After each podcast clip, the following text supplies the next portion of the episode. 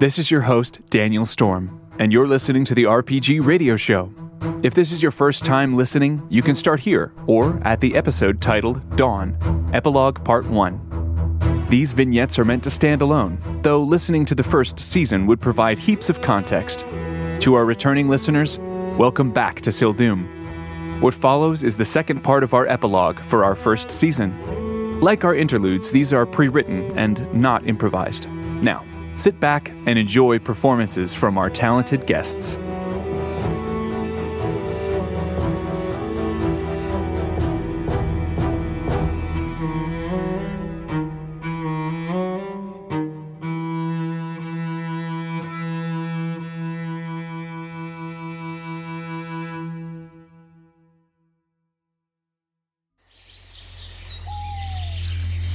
Benton Olivares plays Immerin, Scott Barry plays an unknown speaker, and Noir Enigma plays Mick Karpfen. Epilogue Mick Karpfen. Mick tilted the edge of his paddle, cutting it into the water at just the right angle so he wouldn't disturb the roots of the thresher fig. His canoe was light and made from the smooth, dried husk of a gourd that grew two days north of freshwater. As a tad, he had hand waxed the outside of it for days until it shone brighter than Batoon's eye. The craft skimmed across the surface of the mire, navigating around the roots of trees that reached up and all but obscured the red and blue moons that hung low in the sky. Like always, he was up before the rest of his kin. He slunk to the dock and slipped off in his canoe before anyone could follow him to his fishing spot. He was out to catch a mage tail. Craftiest fish in the whole mire they were. Tough to catch, but they were the only thing the folks in Landon Morass would trade for from the Karpfen clan anymore. Two fins flanked a flat body that ended in a rigid whip like tail. Mick was the only fisher in all of freshwater that always came back with a mage tail. Sure, Dane and Guar caught one occasionally, but Mick, he always came back with one. Not a few of the village tadpoles had tried to follow Mick to his spot, and some of the elders had tried their paddles at it too, but none of them were half the swamp drifter he was. Mick laid back flat in his craft as it slid beneath a hanging curtain of strangler vines and sighed. Dead rock. A pyramid of violet obsidian jutting out of the water and muck at an odd angle. Nothing grew around it for several hundred feet, but in his middle age, Mick was cautious enough to not paddle any closer than the break in the trees, which mostly obscured the lonely monolith. This is where the Mage Tails lived. Only place in the whole mire, and any that ventured away from here were certainly far from their nest. There was a reason he wouldn't tell anybody where his spot was. Nobody was supposed to come to Dead Rock. It brought Batoon's luck on anyone who saw it, or so the elders said. It had certainly never brought any bad luck to Mick. Quite the opposite, really. Everyone knew where it was. Follow the chirping till the chirping goes quiet. Nothing, not even the blood flies, flew near Dead Rock. The mage tail seemed comfortable enough, and by fishing here for years, Mick had earned a reputation of being the best fisher in freshwater, Landon Morass, and maybe even the whole Kinlan marshes.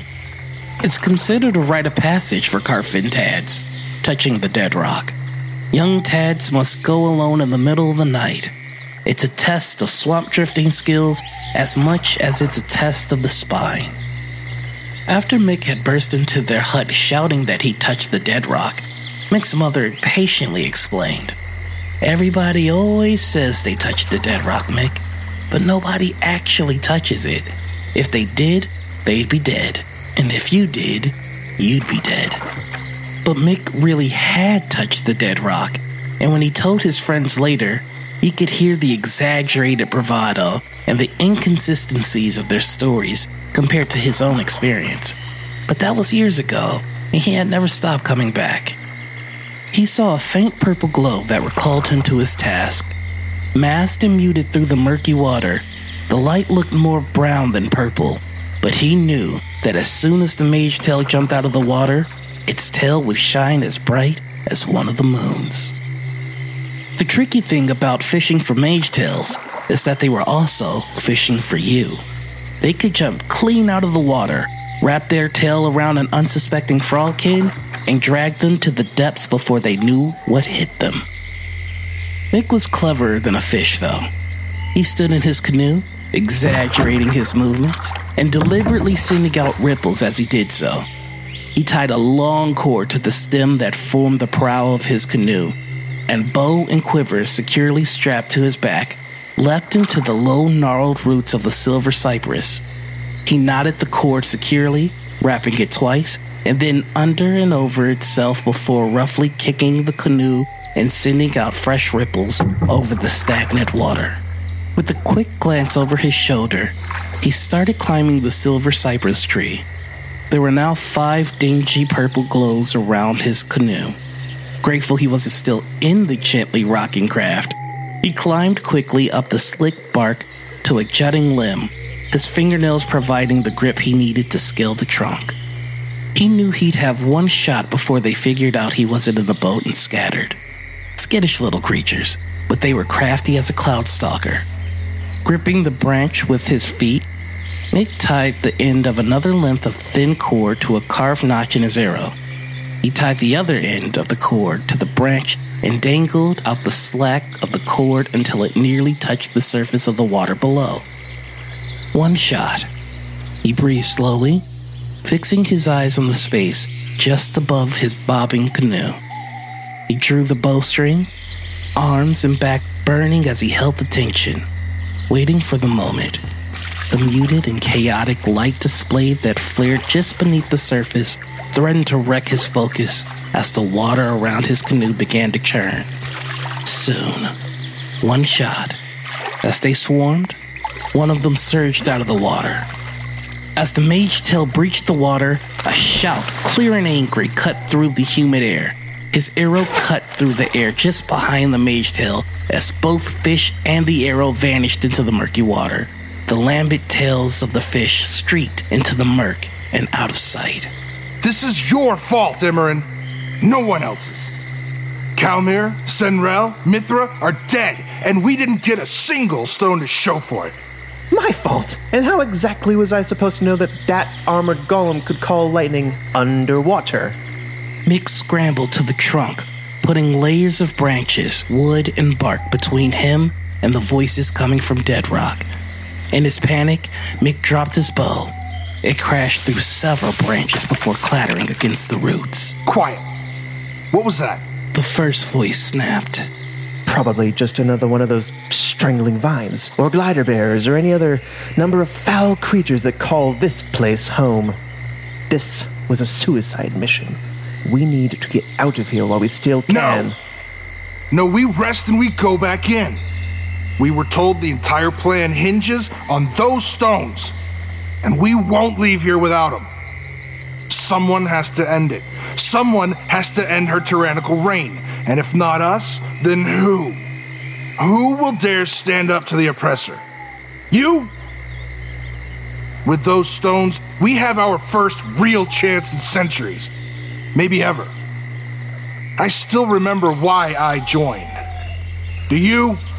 He paused before saying, I'll take first watch. Rest. Recover your magic. We will sorely need it. Mick supposed the second speaker must have acquiesced because both voices ceased to cut through the night air. He waited for hours before he felt brave enough to creep down the trunk, recover his bow, untether his canoe, and paddle away. And for the first time, Mick would return to freshwater without a mage tail.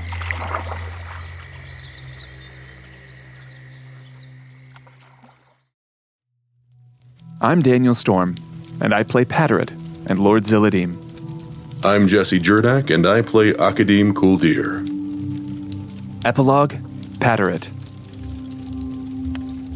Pataret stood to his full and domineering height, just behind Zilladim's floating quartz throne. the Lord Brilliant scribbled intently at his overcluttered desk. The deep gash in the Minotaur's side from Lenriesh's blade was several days healed now, but the fallout from the Inquisitor's disappearance was just beginning. Zilladim's quill continued to scratch, despite the thunderous footfalls and angry bellows that sounded ever closer. Where is he, brother? Where is Lenriesh? Akadim stormed as he burst into Zilladim's chambers. Why, hello, brother.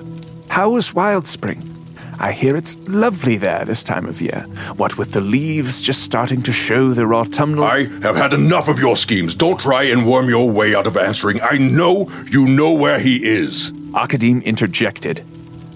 Lenriesh, Zilladim said, taking time with each syllable, as though the word were wholly foreign. That blind fellow who's always hanging off the end of your cape? Now that you mention it, I do believe he was here in quite a temper the other day. Some misunderstanding about a few prisoners who were actually agents of mine. As far as I know, the Inquisitor left with them. Now, if he's gone missing since he was here, that's hardly. Akadim raged, grabbing one of the stone tablets piled haphazardly on his brother's desk and hurtling it to smash into the roaring fireplace. Trembling, he continued, One day, brother, your lies and schemes will catch up to you. I don't know if I will have it in me to stand up and be your shield on that day. With that, Akadim spun on his heel, leaving as abruptly as he came. Pataret waited several long moments before asking, Do you think he's going to stand in our way? Lord Zilladim seemed to ignore the question for so long. Pataret was surprised when he answered, My brother will do what he thinks is the right thing, even if it's the death of him.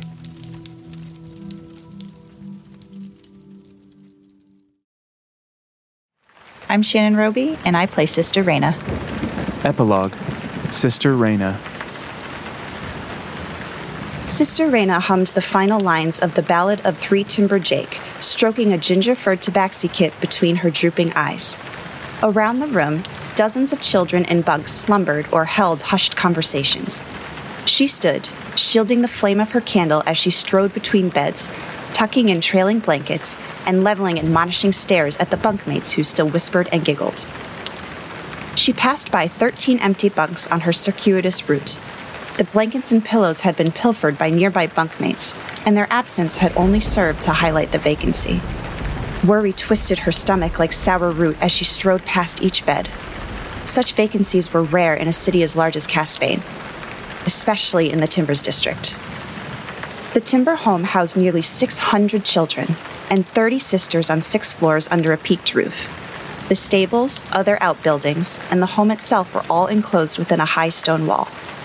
The orphanage was nearly a small keep, a bastion of safety and light in one of the poorest parts of Casbane. She lit a candle at the door with the stub of her own on the way out of the bunk room, ensuring the children would have light through the night to keep the shadows at bay. Closing the door quietly behind her, Raina walked the worn stone corridors towards her chambers. Rain drummed against the windows, nearly drowning out the sound of her fellow sisters admonishing and soothing their charges in equal measure. Like Raina, sisters Cameron and Naelin also reported empty beds in their bunk rooms to High Sister Agni, but the High Sister was unmoved by their concern. Raina mimicked the old crone's wavery voice under her breath, muttering what had been the High Sister's response. In my 80 years of working at this orphanage, hundreds, if not thousands, of children have left to follow the path of Beytun. We must care for the children that have chosen the path of Hixnos. The beds will be filled soon enough. Hixnos knows that the brothels haven't stopped producing unwanted whelps.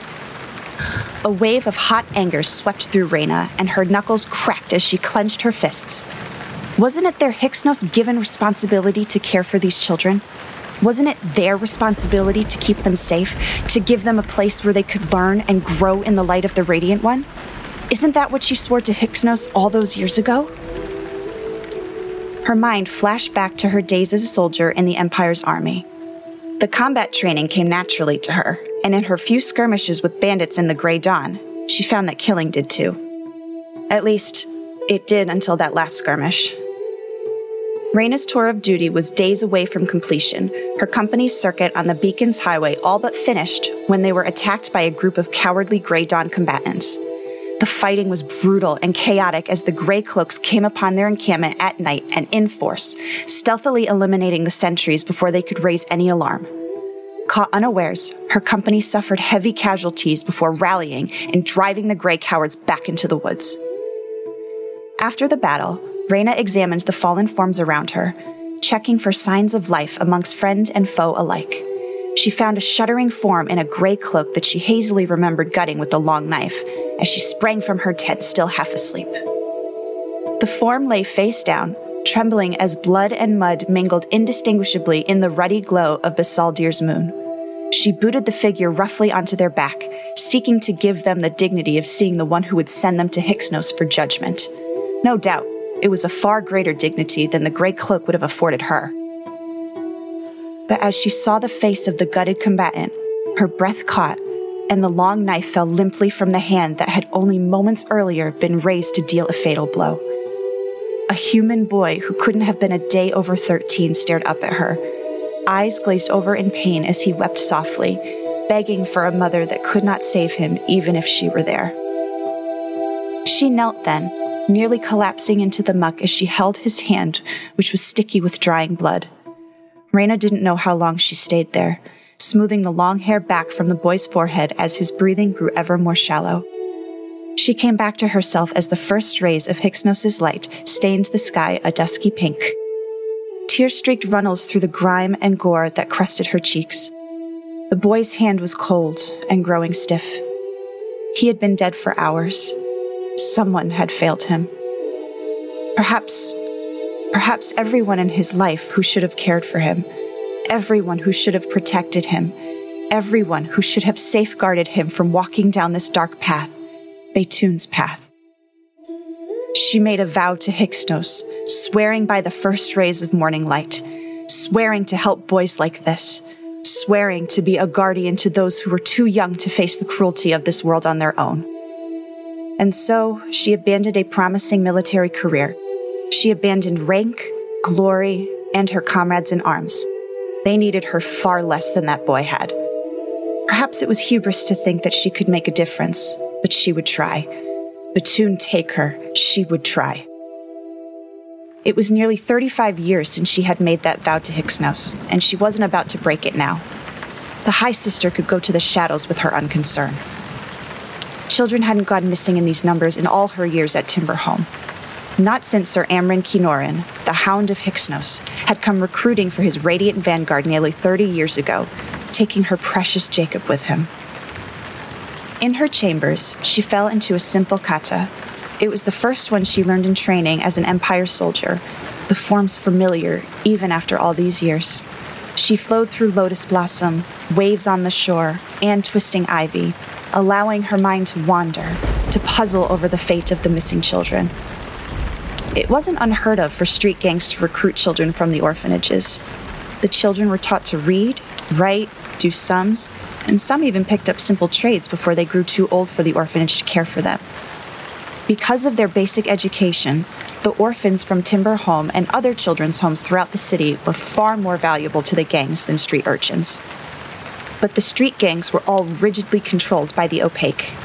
It was said that when an urchin stole a loaf of bread, they kept the crust, but the opaque took the crumb. She knew not all criminals were opaque, but enough were to provide a sense of order to the criminal underworld that nearly rivaled that of the Empire. But the opaque, with a few notable exceptions throughout history, thrived by remaining unseen. Their power lay in the invisibility but inevitability of their reach. Why then would gangs suddenly be recruiting or kidnapping dozens of children? It was bound to be noticed by the Empire, even if the children were orphans.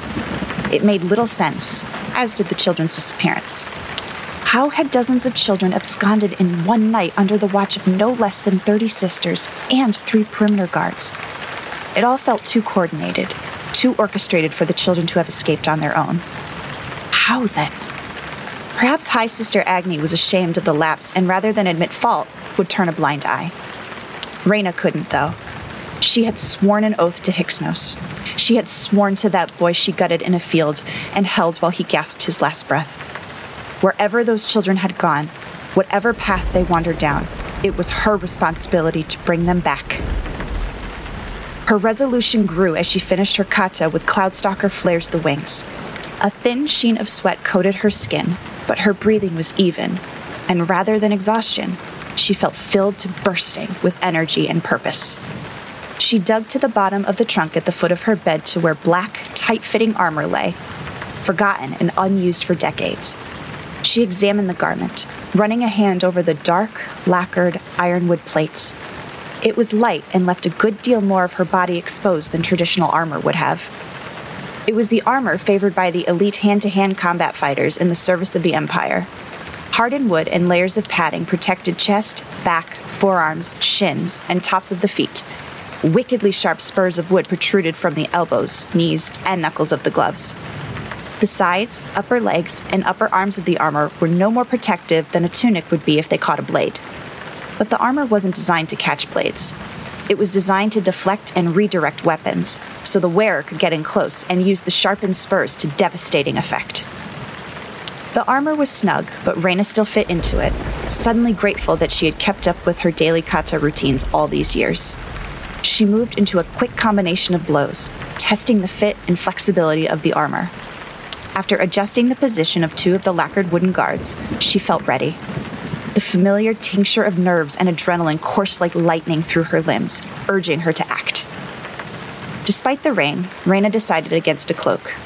This night, it would only slow her down. She moved from shadow to shadow, flitting through Timberhome like a wraith until she was out a small side door and into the Bailey. Her old military stealth skill returned to her as though she had only just been through regimental training. She took several running steps across the empty yard, then vaulted easily from a stack of crates to the roof of the chicken coops, barely startling the birds within as rain hammered down. Her light armor felt more like a submerged dish rag by the time she pulled herself up to the top of the wall.